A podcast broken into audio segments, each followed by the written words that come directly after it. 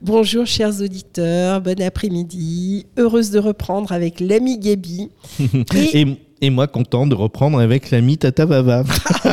ça reste, ça reste, Je crois que ça va rester dans les annales de l'histoire. malgré moi, on va dire.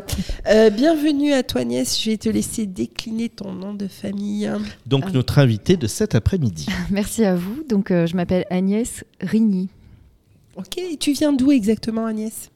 Je viens d'où euh, Il faut que je remonte à, ma naissance. Alors, t'as redoublé combien de fois bon, Géographiquement, parce que comme on est sur Toulouse, en fait, aujourd'hui, euh, on a des personnes qui viennent euh, de la région parfois. D'accord. Bah, moi, je vis à Toulouse depuis 26 ans. D'accord. Voilà. Et j'ai été bah, formée au coaching à Toulouse, au DU de coaching de l'ex-IAE, qui est devenu la TSM. Et malheureusement, le DU de coaching n'existe plus à cette heure.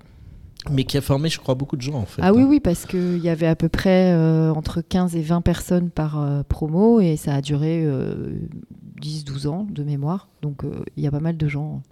C'est sympa. Qui sont formés. C'est super. Alors qu'est-ce qui a fait que tu as eu envie de venir nous voir cet après-midi? Dis-nous tout.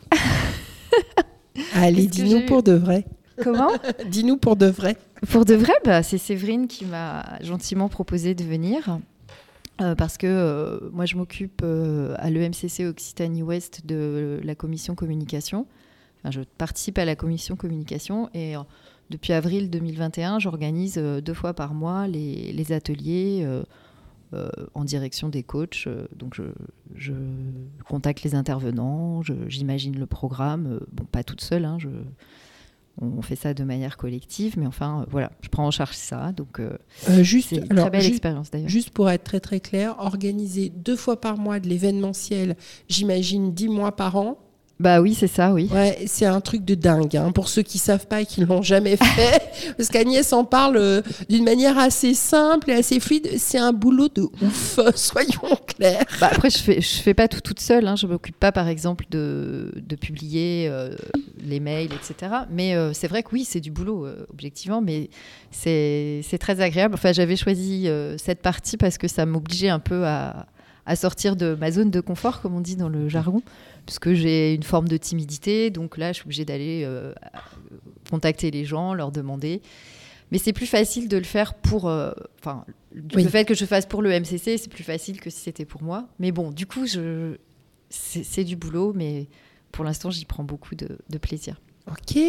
Alors, c'est super. Moi, j'en profite pour dire que je suis pas toujours sûr qu'il faille sortir de sa zone de confort, mais peut-être juste étendre notre zone de confort en s'autorisant à aller expérimenter un petit peu au-delà de ce que nous avons envie d'expérimenter. Mais c'est une super initiative. Étendre notre zone de génie, non On Voilà, comme ça.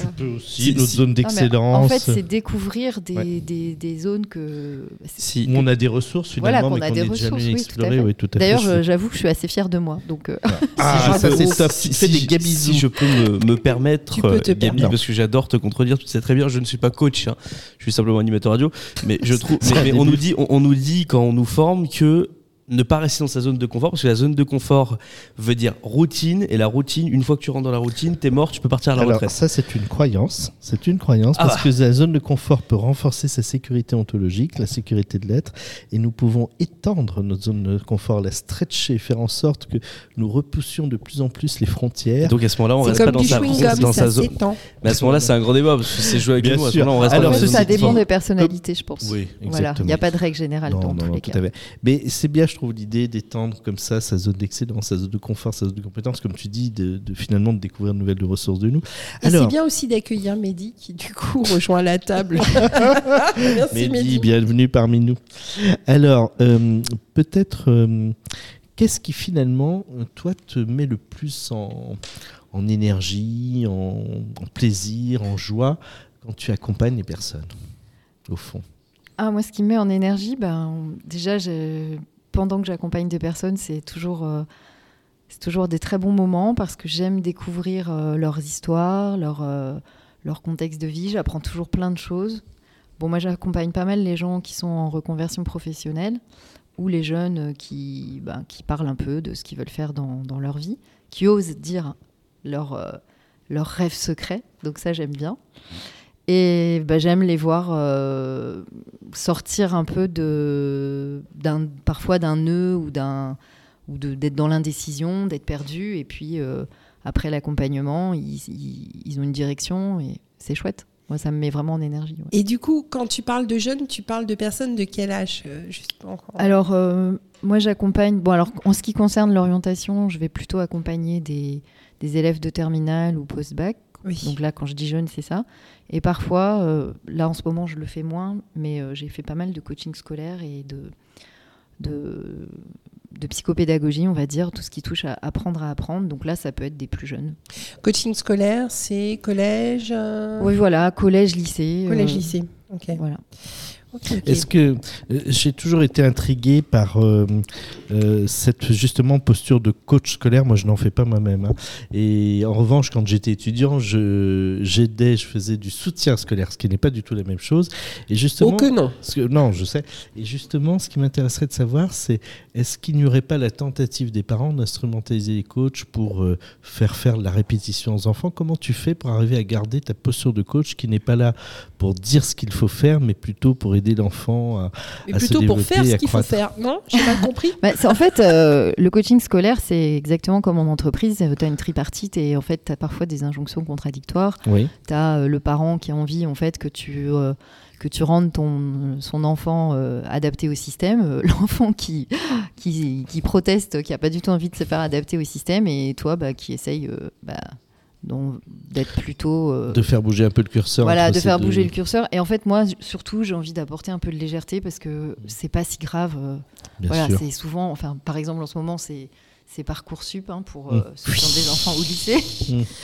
et, on, a une douce pensée pour tous les lycéens qui doivent passer par parcours. Et, c'est la, c'est la fin du monde à chaque fois. Ah, il faut que je trouve l'orientation qui va, ça va décider de tous les, 40 prochaines années de ma vie. Alors qu'en fait, c'est pas du tout ça. Donc moi, j'ai juste envie d'apporter de la légèreté, de dire, euh, c'est pas grave, on peut se tromper, on peut, enfin, c'est même pas se tromper, on peut faire des essais. Euh, enfin, la vie, c'est une aventure, donc euh, voilà. Et puis surtout, le, de, de, dire, bah, vous verrez, dans 3-4 ans, pratiquement tous les jeunes trouvent des, des voies, trouvent, font des choses. Bien sûr, puis ils ont toute leur vie pour se réorienter, faire d'autres choses. On est les meilleurs exemples, nous. Il hein. faut juste arrêter de, de, stresser. Quoi.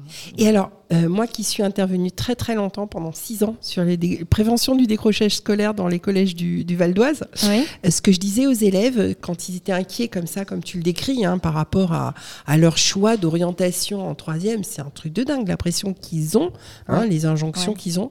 Si je leur disais, mais c'est pas tu essayes le premier job que tu as envie d'essayer. Et après, il y en aura plein d'autres.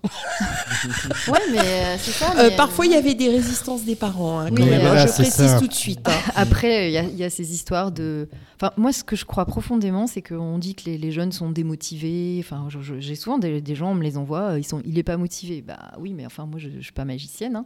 Mm. Et en fait, souvent, les gens sont pas motivés parce qu'à un moment donné, tu les as coupés de leur rêve d'enfant. Mm. C'est ça. Parce que c'est pas un vrai métier, ou mm. tu y arriveras jamais, ou tu t'es vu, ou. Euh, et, à partir de là, ben, plus rien ne les intéresse. Moi, je trouve qu'il vaut mieux, ben, déjà, euh, quand tu as un rêve à, 15 ans, ça se trouve, deux ans après, euh, tu changes d'avis, pas, pas la peine de.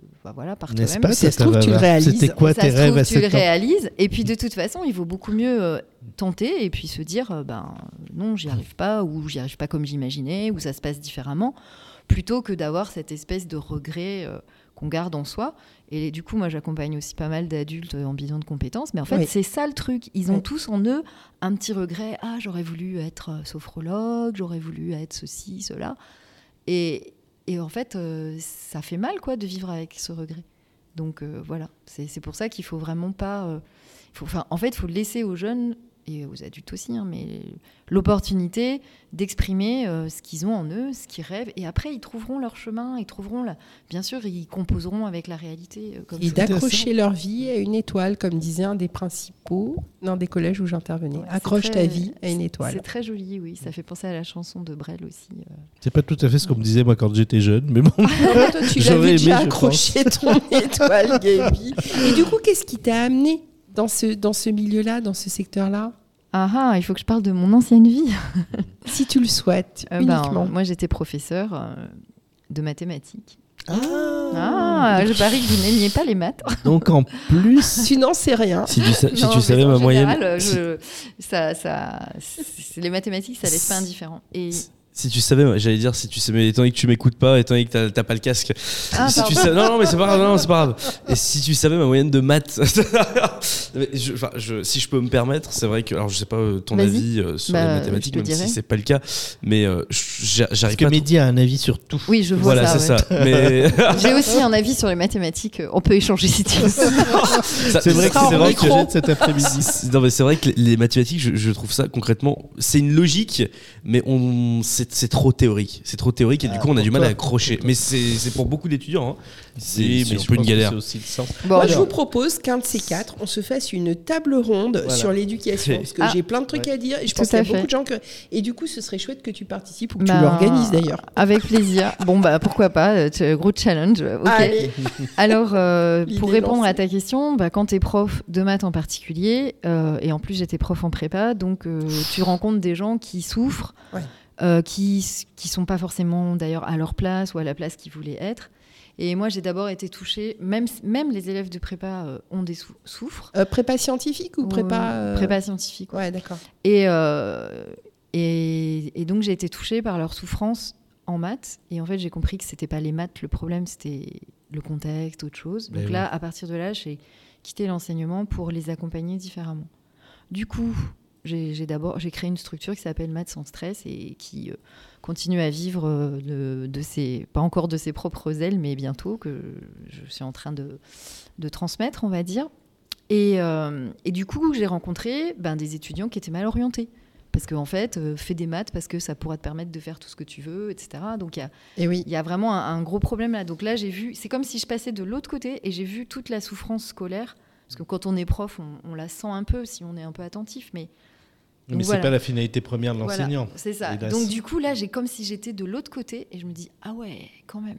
Et là, j'ai eu envie de, bah, de, de, contribuer à faire que ça, ça aille mieux à la mesure du possible. Mais c'est très intéressant. On, dit souvent que le coach n'a pas intérêt à avoir un, un, champ commun avec son client trop large. Euh, là, pour le coup, tu, tu as été enseignante, donc tu as une compétence technique, métier spécifique.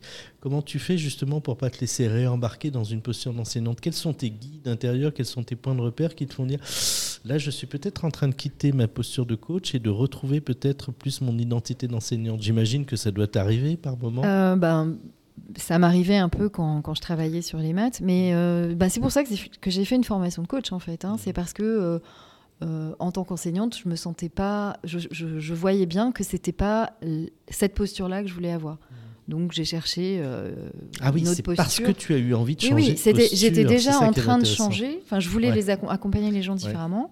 Et là, je... bon, après, c'est des rencontres. J'ai rencontré un coach. J'appelle ça une prise de conscience. Et, et, du coup, ben, en fait, euh, je, je suis plus jamais, enfin, je suis plus dans la posture d'enseignant parce que bah, parce que je ne transmets pas de connaissances. Euh, voilà, c'est un peu ça l'idée. Et je ne suis pas là pour euh, évaluer les gens et les juger, etc. Et au passage, je vais me permettre, puisque moi je suis fille d'enseignant et d'enseignante, j'ai moi-même été enseignante, euh, je, je, vraiment je salue ce, ce, métier, je salue toutes les personnes qui ont la vocation d'enseigner, je pense que c'est un métier très difficile. Bah, c'est très difficile en ce moment. Il y a pas mal de gens qui ont envie de changer. Mmh. Non, mais ça devient de plus en plus. Euh, c'est très, très dur. Moi aussi, je, je salue le, la ténacité des enseignants qui, qui, souffrent, beaucoup en fait en ce moment. C'est assez maltraité par le système. Alors écoute, un grand merci à toi. Hélas, nous sommes obligés d'enchaîner parce que nous avons notre train, pour tout vous dire, à 17h30 et on a encore beaucoup d'interviews à faire, donc ça va être la course contre bah, Merci beaucoup en tout cas. Un grand merci à toi, ça nous a fait extrêmement plaisir. Et tu étais notre première coach euh, d'étudiants première coach scolaire, pardon, ça y est, je perds mes mots à cette heure-ci, euh, qui témoignait depuis euh, cette session absolument extraordinaire que nous faisons en Occitanie, depuis voilà l'hôtel de région d'Occitanie. Occitanie Ouest. Hein. Voilà, et nous remercions encore et toujours tout le personnel de la région euh, Occitanie qui était vraiment absolument adorable. Thierry Charmasson qui nous a invités. Oh oui, Thierry. Notre chouchou éternel. Et puis, bien sûr, aussi Séverine Moïchine qui fait un travail remarquable. Et tout le bureau. Voilà, et tout le bureau. Juste pour remercier donc notre invité, tu te souviens ce que tu dois lui demander? Alors, ah. Agnès, j'aimerais te demander de participer au jingle. Donc, en fait, l'idée, ah. c'est qu'à chaque fin d'interview, on crée un petit jingle. Donc, tu laisses venir ce qui vient. Et le temps que tu laisses venir ce qui vient, Gabi et moi, voire Mehdi, Gabi et moi, nous allons. Je viens de recevoir un coup de pied sous la table. un jingle, c'est. Euh, Alors, soit tu le parles, soit tu le chantes, tu fais comme tu veux. C'est comme ça. C'est par exemple EMCC, la radio de l'espérance. ah oui, c'est ça, d'où le. Ah oui, non, mais là, je vais pas pouvoir. Donc, euh, radio. EMC... Ah oui, pardon. Radio EMCC France. C'est bon d'être là. bon, je vais faire simple. Je vais dire EMCC, la radio qui met en joie.